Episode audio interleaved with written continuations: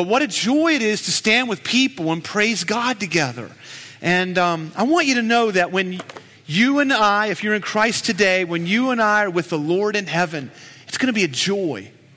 We're not going to stand there and sing all day, but that's going to be a, a part of what we're going to be doing together with the Lord forever. Um, I want to just make a few announcements before I get into our message this morning. First of all, I want to welcome Justin and Maddie Whited. Um, Justin and Maddie, wave, wave, you guys, okay? Last week, the uh, congregation affirmed the decision to call Justin as our student pastor. And so they're just visiting the community this weekend, um, trying to nail down where they're going to live and all that kind of stuff. So, welcome, you guys. We're excited for what the Lord is going to do as you lead us in ministry. So glad that they're here and, and looking forward to uh, the future. I want to say a word about something that's happening this Thursday night. Starting this Thursday evening, there are going to be two small groups. They're, they're, they're short term small groups. They're going to meet like six or seven weeks this summer. Okay, now we know summer's a crazy time. A lot of us are traveling, and you might say, Well, I'm going to be away for two weeks or something like that. That's okay.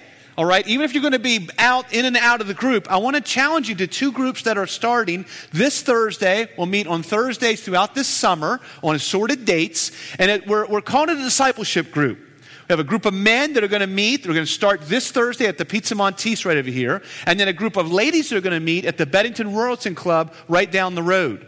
Now, the, the location of some of those groups might change, but if you're coming, you need to be at those places this Thursday. 630, Pizza Montese, Bennington Royalton Club. And the, the, the challenge is, as the men meet and as the women meet, that we'll chase after the Lord together that we'll understand that as we as we pursue Christ in community that we will grow and experience greater joy in our relationship with him. We're going to work through this book together. It's going to take us a year to get through it. We're not going to do it all this summer in our six or seven times, but it's called Discipleship Essentials. Um, I've really enjoyed looking at this and studying a little bit, and I want to encourage you to be part of that. So, again, men at Pizza Montese, ladies, Bennington Royalton Club. Well, how you doing on waiting? Is waiting something you're good at? I want you to think about where in your life is your ability to wait and to be patient challenged. I don't know about you, but one of the places I really struggle to wait is sitting in front of my computer. I'll sit there and I'll run my mouse over an icon and I click it and then it takes forever to kick on. Not now, not now, but those are the old days. Those are the old days, Seth. And you wait and you see that little thing. Remember, some of you guys understand that? Yeah. And that just drives me nuts. I mean, think about what's happening behind that monitor. All the things that are occurring, but I want it when? I want it now. Another place where this comes up for me is right over there at this stinking Walmart. I come in the line and I've got two items or, you know, 22 or 202, but I went through the line in a hurry. Do you ever find yourself waiting there and you're just getting so frustrated? And you're like, why are these people here? This is my Walmart, right? Well, just this morning, you know, the Lord knew that I was going to talk, I was going to start with this, with the value of waiting. And this morning, I pulled in here and turned right at the light and came down the highway, came down the road here on Campus Drive. And I pull up, and there is a flock of geese crossing the road. Did anybody else see this? Or just, okay, the Lord, I guess, allowed just, yes, a few of us to see it for this moment. And what was interesting about it was there, was a, there, were, there were two cars waiting to go up the hill, two cars waiting to pull out of that little development up there, and me and another car, and we're waiting on these like 25, 30 geese, and they're just taking their good old time. So I just ran them over. No, I did not. I did not. But, but I'm waiting, and I find myself just growing so impatient. Do you understand that? Open up your Bible with me, first of all, to the Gospel of Luke. I want to just, as we get into our, our series today, back to dust to glory, I want to just, just point something out to you here that's interesting. Um, in Luke chapter 1, we're not going to spend hardly any time here at all, um, but I just want to show it to you as we, as we move into our topic for today. In Luke chapter 1, this was pointed out to me this week. Um, in verse number 55, we have the, the song of praise that is shared by Mary, the mother of Jesus. Now, just to put this in perspective, this is about 2,000 years ago that Mary said this. And Luke recorded it sometime after that. Luke recorded the words of Mary. The moment here is when, when she understands that, that she is going to bring Jesus into the world. God is going to use her to do that. And I want you to notice that what, what she says here in verse 54 and 55. She says, He, being God, has helped his servant Israel in remembrance of his mercy, as he spoke to our fathers, to Abraham, and to his offspring forever. If you look right across the page in my Bible at Luke chapter 1, verse number, let's see, where is it? Abraham there, Zechariah here is praying. And in verse 73, he is now praising God and he says that the oath was kept that he swore to our father, Abraham. Now, Abraham is the, as I sort of have studied it out, is the third most common sort of person that is spoken about in your New Testament. First to be Jesus, second to be Moses, third, Abraham. And let me just tell you, this happened 2,000 years ago. We're reading what was said 2,000 years ago. And Mary and Zechariah are remembering a promise that had been made 2,000 years before this moment. Mary, Zechariah, as they contemplate Jesus coming to the earth, remember a promise that has been made 2,000 years prior.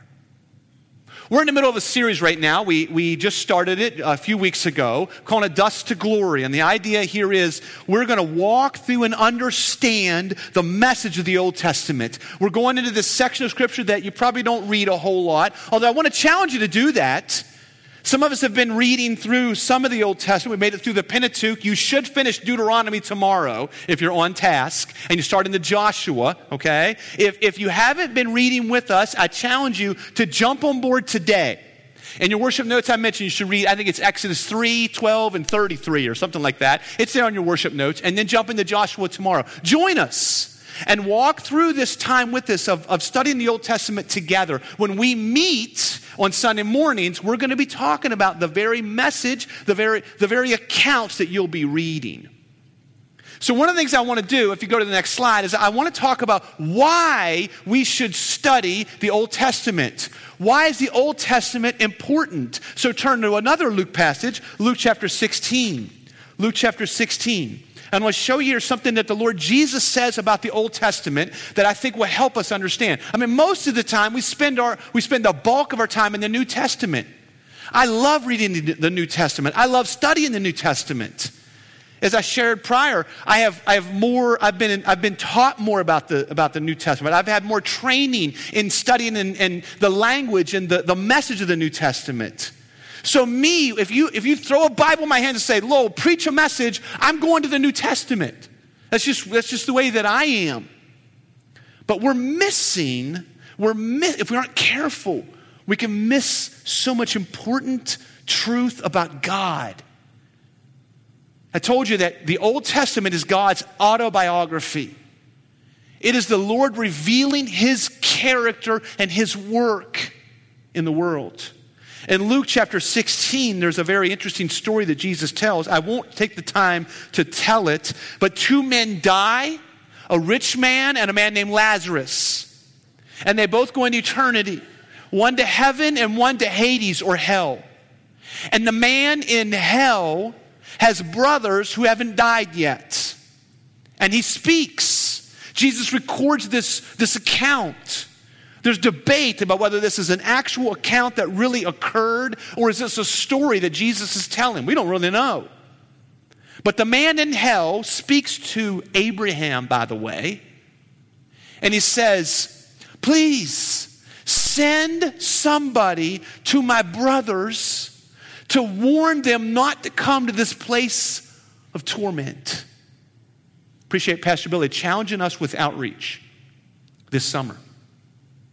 Let's take advantage of these opportunities.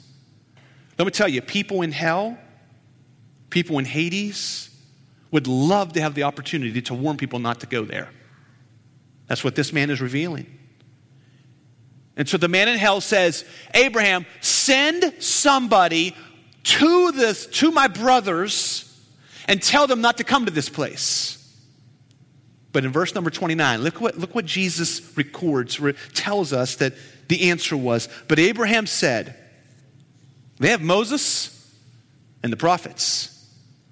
Let them hear them. And the man in hell said, No, Father Abraham, but if someone goes to them from the dead, they will repent. Do this miracle. Send somebody back from the dead. Do something miraculous, some big sign, and then they'll turn. He said to him, If they do not hear Moses and the prophets, neither will be the convinced if someone should rise from the dead. And here's why I'm going here. One of the reasons why we need to study the Old Testament is because the Old Testament reveals God's grace. We're going to see that today. It reveals God's grace. And we will see that people have always been saved through faith by grace alone. Nobody has ever been saved because they kept the commandments, because they practiced sacrificial system, because of anything like that. We've only been saved by grace through faith. And Jesus is saying that here. I want to show you this next slide just so you understand what Jesus is talking about, why he said what he said. They have Moses and the prophets. This would be the Hebrew Bible table of contents. If, if Jesus were carrying around a Bible, which he wasn't, by the way, they didn't bind Bibles in that time like they do now, but if he was, this is the table of contents. And often you will see Jesus refer to the Old Testament as Moses or the law, prophets, and the writings. That's how the Hebrew Old Testament was laid out. So when Jesus said he has, the, he has Moses and he has the prophets, this is his way of saying they've got the message of the Old Testament. And there you find grace. You find grace. One more, one more forward slide, I believe. I want to mention this. Another reason, another thing we need to understand about the Old Testament is the Old Testament focuses upon the people of God, the covenant people of God that God chose to bring his message to the world. The Old Testament is about God choosing the people of God, the Hebrew people, the Jewish people, Israel, and saying, I'm going to use you, Israel, to take the message to the world. But the relation with the Old Testament and New Testament is the New Testament, though, is about the person of Christ.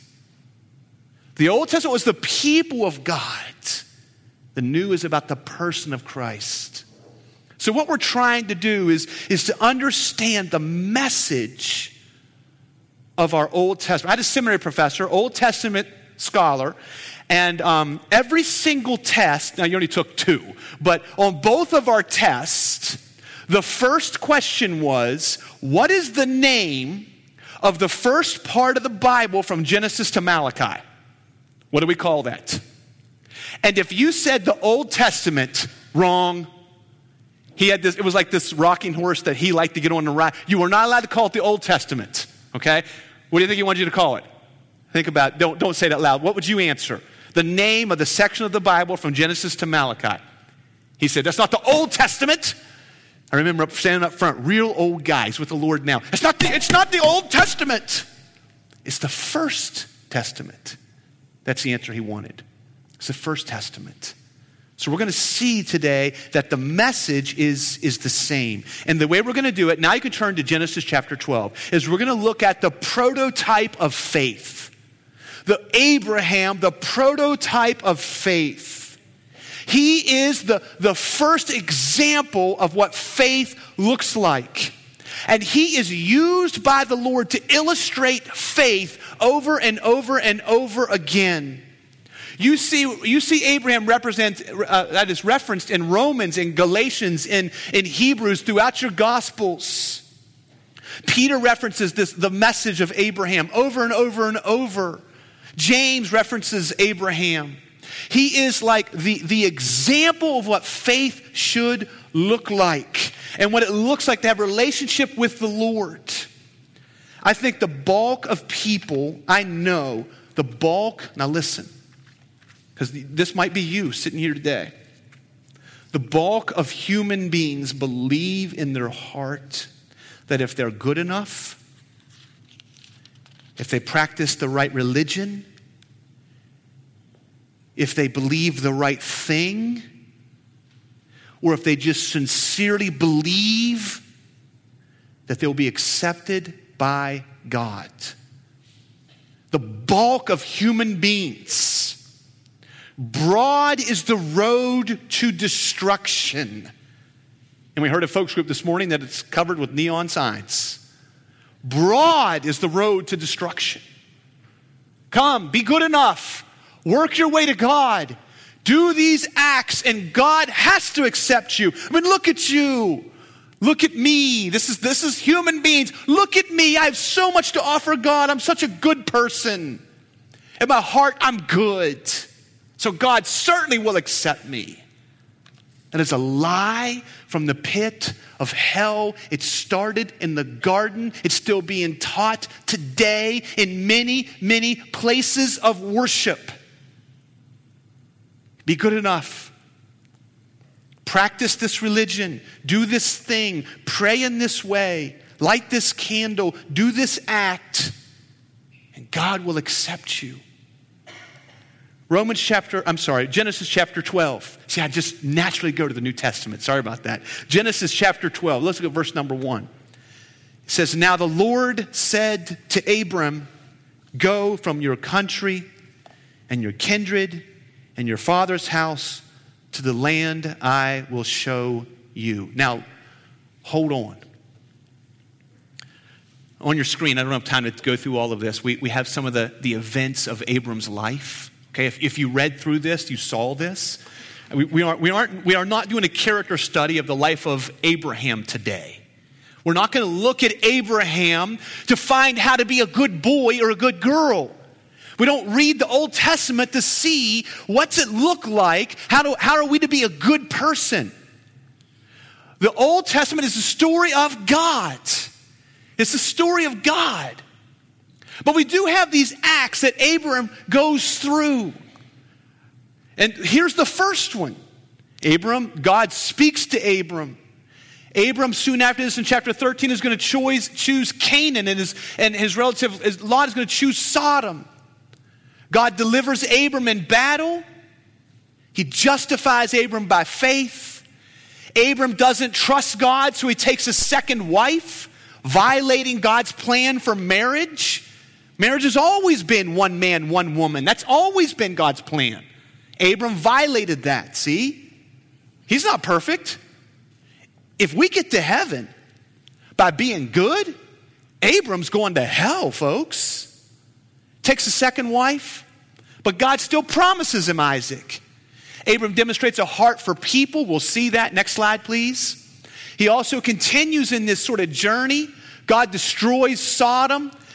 Right after that, God rains down fire and destroys Sodom. Abram has just been, he's just won a victory in battle because God was with him. And in Genesis chapter 20, Abram walks up to some king, knees knocking. The king notices his beautiful bride, Sarah, his wife, who must have been very attractive. And the king said, Hmm, I'd like to have her. And Abram said, Oh, um, that, that's just my sister. Go ahead. And offers his wife to this king. See, Abram wasn't a good guy. Abraham was not a good guy. Now, he had some shining moments. In Genesis chapter 22, God says, Take your son and sacrifice him. And Abraham says, Yes, Lord, I will follow you. And you know, at the end of Abraham's life, Genesis chapter 23, his wife dies.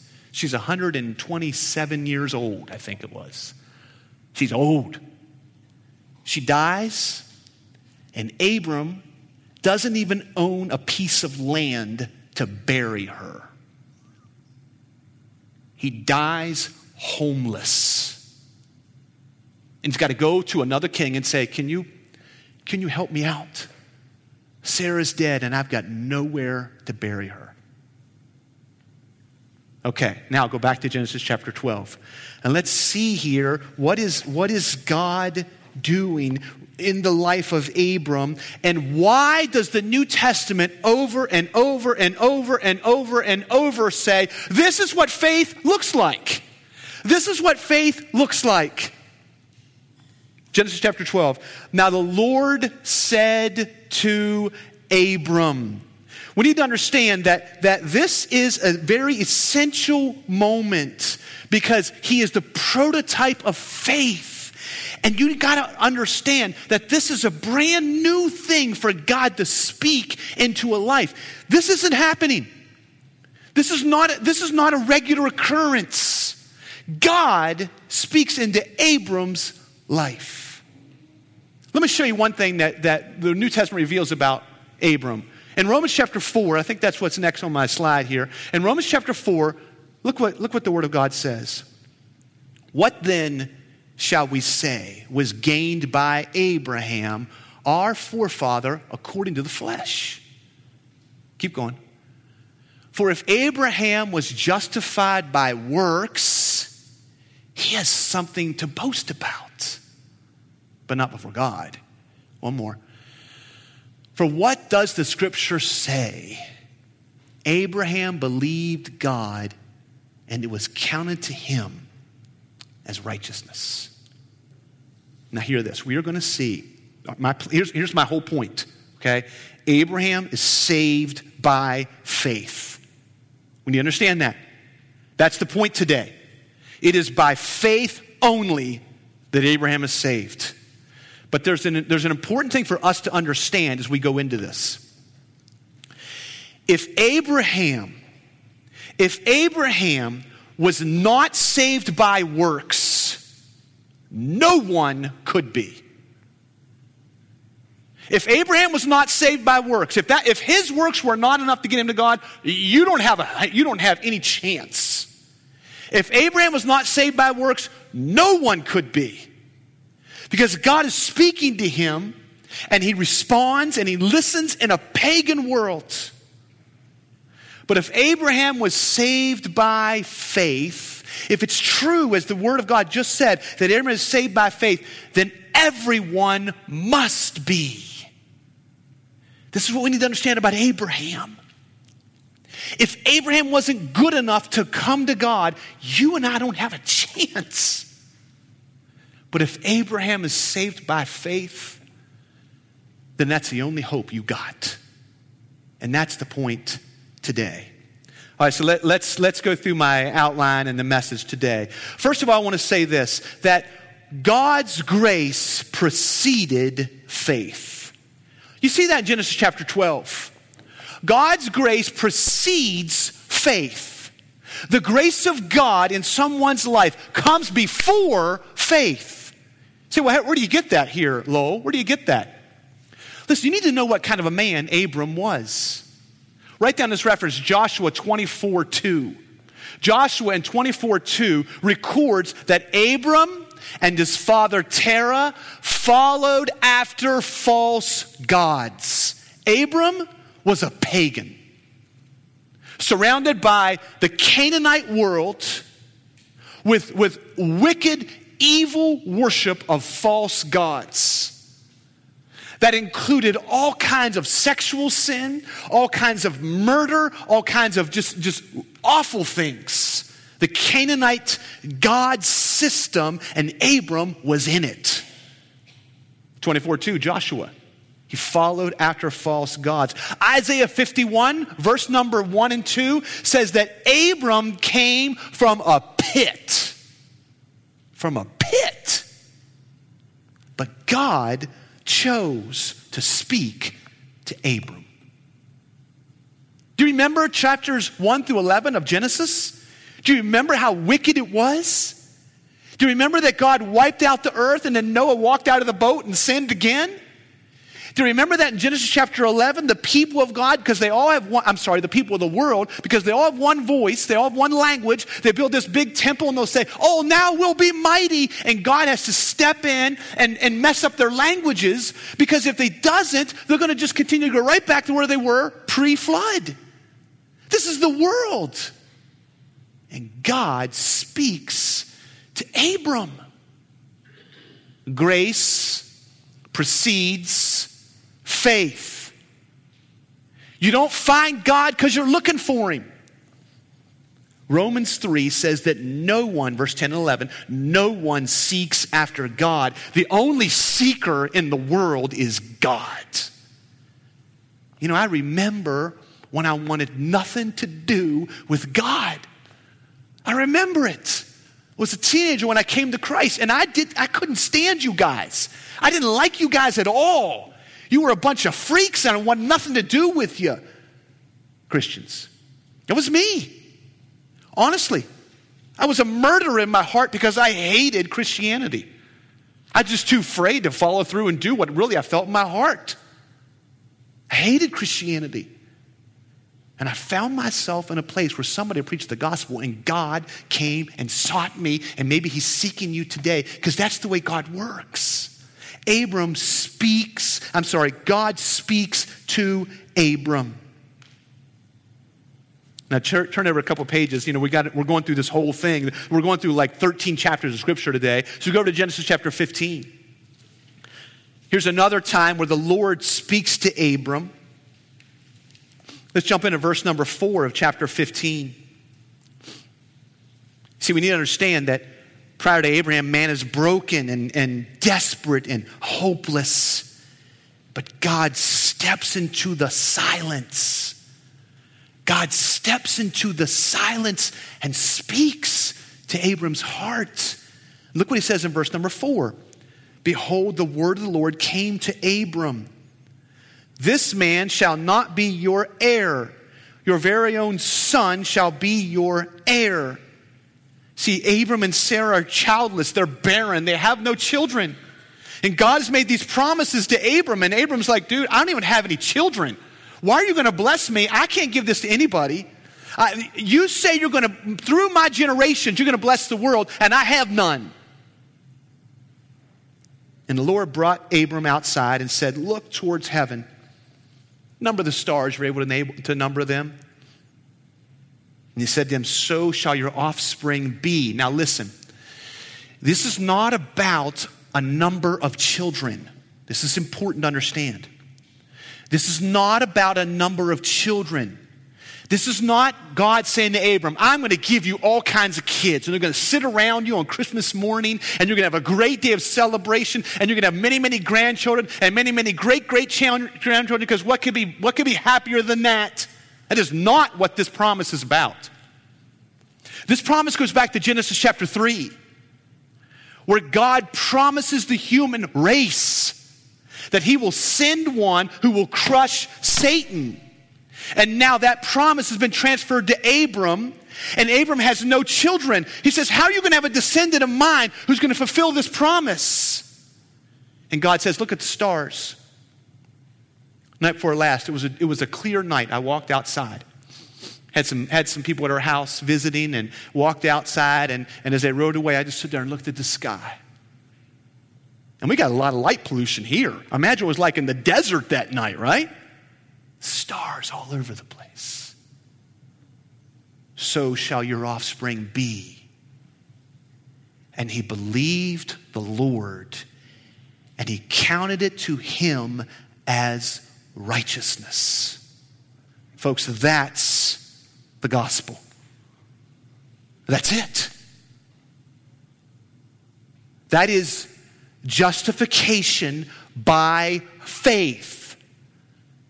That's what that is, and that's, that's, what, that's why this is brought to, to the forefront so often in the New Testament. We're not saved by our actions. We're not saved by our goodness. We're not saved by our works. We are saved because we believe. Because we believe what God has revealed to us in this time. You see, Abram, he transcends dispensations. if that means anything to you, okay? Here's what this means Abraham is before the cross, he's before the law, he's before the temple, he's before everything. Before everything. And so Paul and God and the Spirit say, You think maybe by following law, you think by following a system, you think by following a religion, let me show you a man that predates all of that, where there was no Judaism, there was no law, there was no commandment, there was no religion, but God justified him. Now, you might struggle with that word, what it means. I'm going to help you with that in just a minute. But this, this truth is very important for us to understand. Abraham did not get righteousness because he was good. He was granted righteousness. God's, God's acceptance. God said, I look at you and I brand you righteous.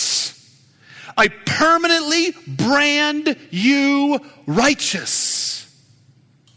Abram could have said, but, but why? Why? Is it because I'm going to do good things in the future? Is it because you think I'm a really nice guy? Is because I'm religious? No, the Bible tells us very clearly. Verse 6, 15, you there? 15, 6. And he believed the Lord, and he counted it to him as righteousness. The source of Abraham's acceptance is his faith in God and his faith alone. Now let's, let's talk about this a little bit more. It's that important. Go to Romans chapter 4. Go over to Romans chapter 4. Now, I know you're, you're going out of Genesis, but, but you're not leaving Abraham, okay? So, so go with me. Romans chapter 4. Josh has it for the screen for you, but, but here's what it says and if you're, if you're there, you'll notice it is a direct quote. Verse 3 is Genesis 15 6, okay? But look what is said in verse number 5, 4 and 5. Let's see those.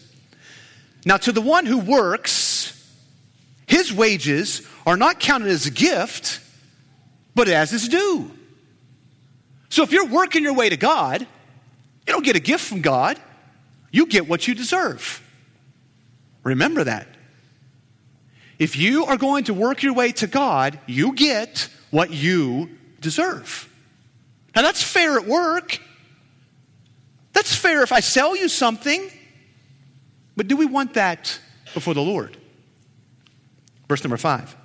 And to the one who does not work, but believes in him who justifies the ungodly his faith is counted as righteousness. Now, there's a phrase there that is very important. He justifies who? The ungodly. Wow. See, Abraham was not a good guy. You say, well, he did the whole Isaac thing. And he looked up at the sky and he believed God. He wasn't a good guy.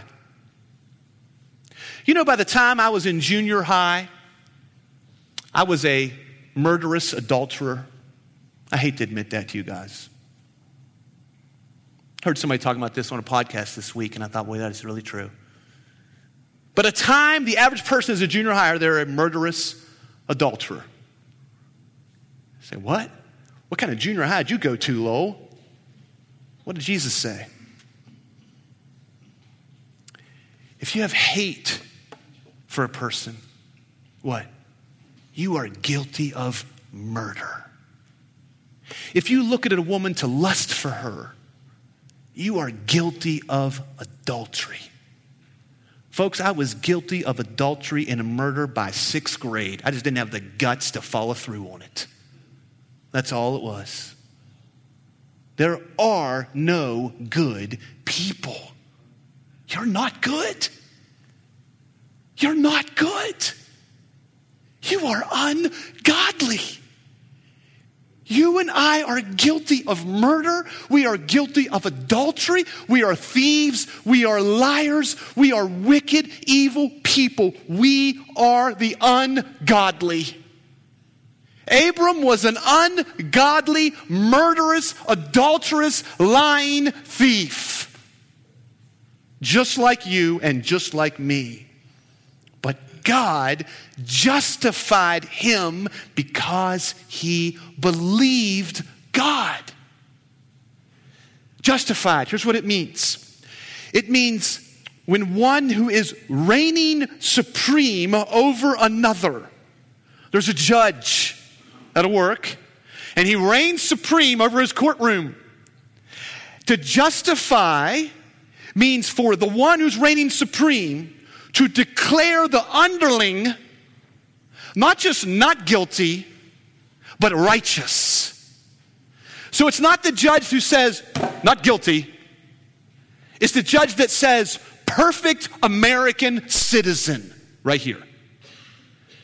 This is what God does with the ungodly who believe Him. This is what God does with the ungodly who respond His offer of grace with faith and say, Yes, Lord, I know Jesus went to the cross for sin. And his death alone is what brings me to God. Nothing else can be added to it. He doesn't ask for any religious activity because all of that is ungodliness. He doesn't ask for any goodness because it's all stamped with me, which is far from good. The only hope that man has is the same hope that Abraham had Abraham had to be saved by faith. And that means everybody's got to be saved by faith. This is the truth. It goes on. You're in Romans 4. I mean, it just continues. This is the message of the Bible, folks. This is the gospel. This is the cross, and I will preach it. That's what we're called to preach. Christ crucified so he could justify the ungodly.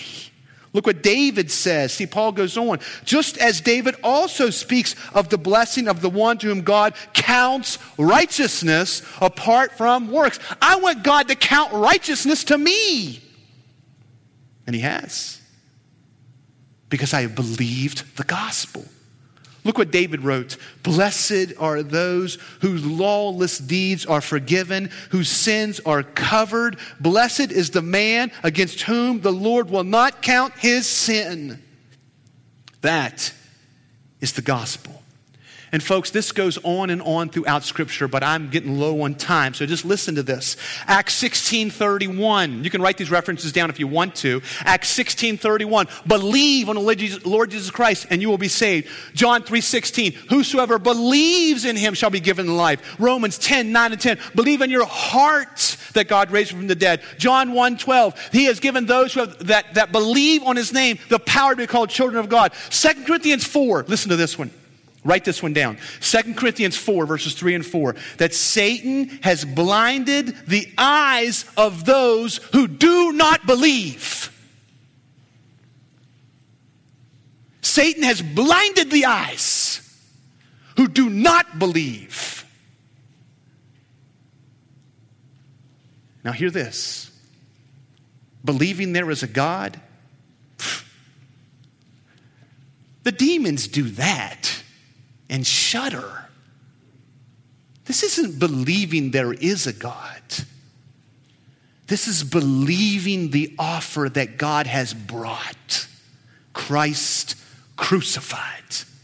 No works. I'm justified by faith. Well, I think we're going to one o'clock today. Um, so yeah, so we go on. Okay, now I'm gonna I'll, I'll kick it into fifth gear now, so we won't go to one. But I want you to see this: what this grace does. It changes our life. We're transformed. and changes our life Genesis, Genesis chapter 22, we'll go back there. We're coming back to the New Testament in just a minute. But Genesis chapter 22, look what happens here in the life of our man, Abraham, as he shows us what it means to have faith, okay? Now, this, this is all over Scripture, okay? I've said the wrong reference. Um, Genesis chapter 12, verse number 4 is where I'm going first of all. Look what, look what happens here in, in Abram's life. Over and over and over, you see that he is transformed, he is changed. Genesis 12, verse number four. So Abram went. Huh? I will make of you a great nation. I will bless you and make your name great so that you will be a blessing. I will bless those who bless you, and anyone who dishonors you, I will curse. And in, your, in you, all the families of the earth will be blessed. So God said, Go, and Abram went. That's what happens in a transformed man or woman. God says, Go, and you go. Genesis 15. Go there with me. Genesis 15, verse number 6. And he believed the Lord. He believed him. He believed him. Genesis 17. Go with me there. This is a little bit longer story. I won't take the time to say it all, but there's a command that God has given to Abraham. Verse number 22 When he finished talking with him, God went up from Abraham. Then Abraham took Ishmael, his son. Now listen to this, men, on Father's Day. And all those born in his house or bought with his money, every male among them, the men of Abraham's house, and he circumcised the flesh of their foreskins that very day as God had said to him. And Abraham is pushing 90 years old. Here's the point look at James 2. Look at James 2, because Abraham is also, Abram is used as an example and as a challenge to us that we are credited righteousness when we believe God. But James pulls out Abram for a different reason. Look what he says in verse number 21. Was not Abraham our father justified by works? When he offered up his son Isaac on the altar? You see that faith was active along with his works, and faith was completed by his works. And the scripture was fulfilled that says, Abraham believed God, and it was counted to him as righteousness. You should recognize that. We said it about a dozen times today. And he was called the friend of God. You see, here's, here's, here's the difficulty of the cross message. Here's why we got to keep preaching justification by faith. Here's why, even though the world calls it foolishness, we will preach Christ. Here's why you got to hear, you got to listen right now. We are justified by faith, not by works. But when we are justified, that faith will work. It will work. If it's a faith that doesn't work, it's a dead faith. Abraham was justified by faith, and then his faith worked. And this is the way it works. We're being warned here Belief results in action. Abraham left his pagan life. He left the pagan gods and went nowhere, folks. Went out into the desert, wandered around, died homeless. You see, we turn from the system of the world and we turn to God when we're justified. Now, again, I got a whole host of verses, okay? But just listen, you can write these two Romans 12, 1 and 2. We are saved and then we're not conformed to the world. 2 Corinthians chapter 6 verses 14 through 17. Do not be yoked with the world. Do not be locked arm in arm with the world. Be separate from them. What, what, what, does, what does darkness and light have in common? When we're justified, we're changed. Oh, I got to go to this one. Go to Galatians chapter 1. Galatians 1, verse 3 and 4. Listen to this and be challenged by it. Galatians 1, verse 3 and 4. I'm going to do this verse, I'm going to say one thing and then we'll wrap up. So listen to this. Grace to you, Paul writes, and peace from God our Father and Lord Jesus Christ, who gave himself for our sins. Praise God for that. Praise God for that. But that is not where it ends. Sadly, that's where many people believe that the Christian cross message ends. Save me from my sins. What a great deal. No. Saves, he gave himself for our sins to deliver us from the present evil age. He delivers us from the evil age. He says, You are mine, and I will make you different and you will not be of the evil age. See, when we believe, God credits us with righteousness, not by works, but by faith. And in that faith works. And it changes us. It changes us. I think some people hear this and they're like, yeah, but that's the problem, Lowell. I don't want to be changed. Now, hear this I don't want to be changed. I like the world, I like what the world has to offer. Look how pretty and shiny it is. Look how awesome. I, I want what it has to offer. I can't give that up, it's too nice. Somebody explained to me this way one time, and it really helps me. When we are justified by faith, so we're made a new creature. It's like God goes through all the world and swaps out the price tickets. And now the things of the world, they aren't worth as much. They aren't worth as much.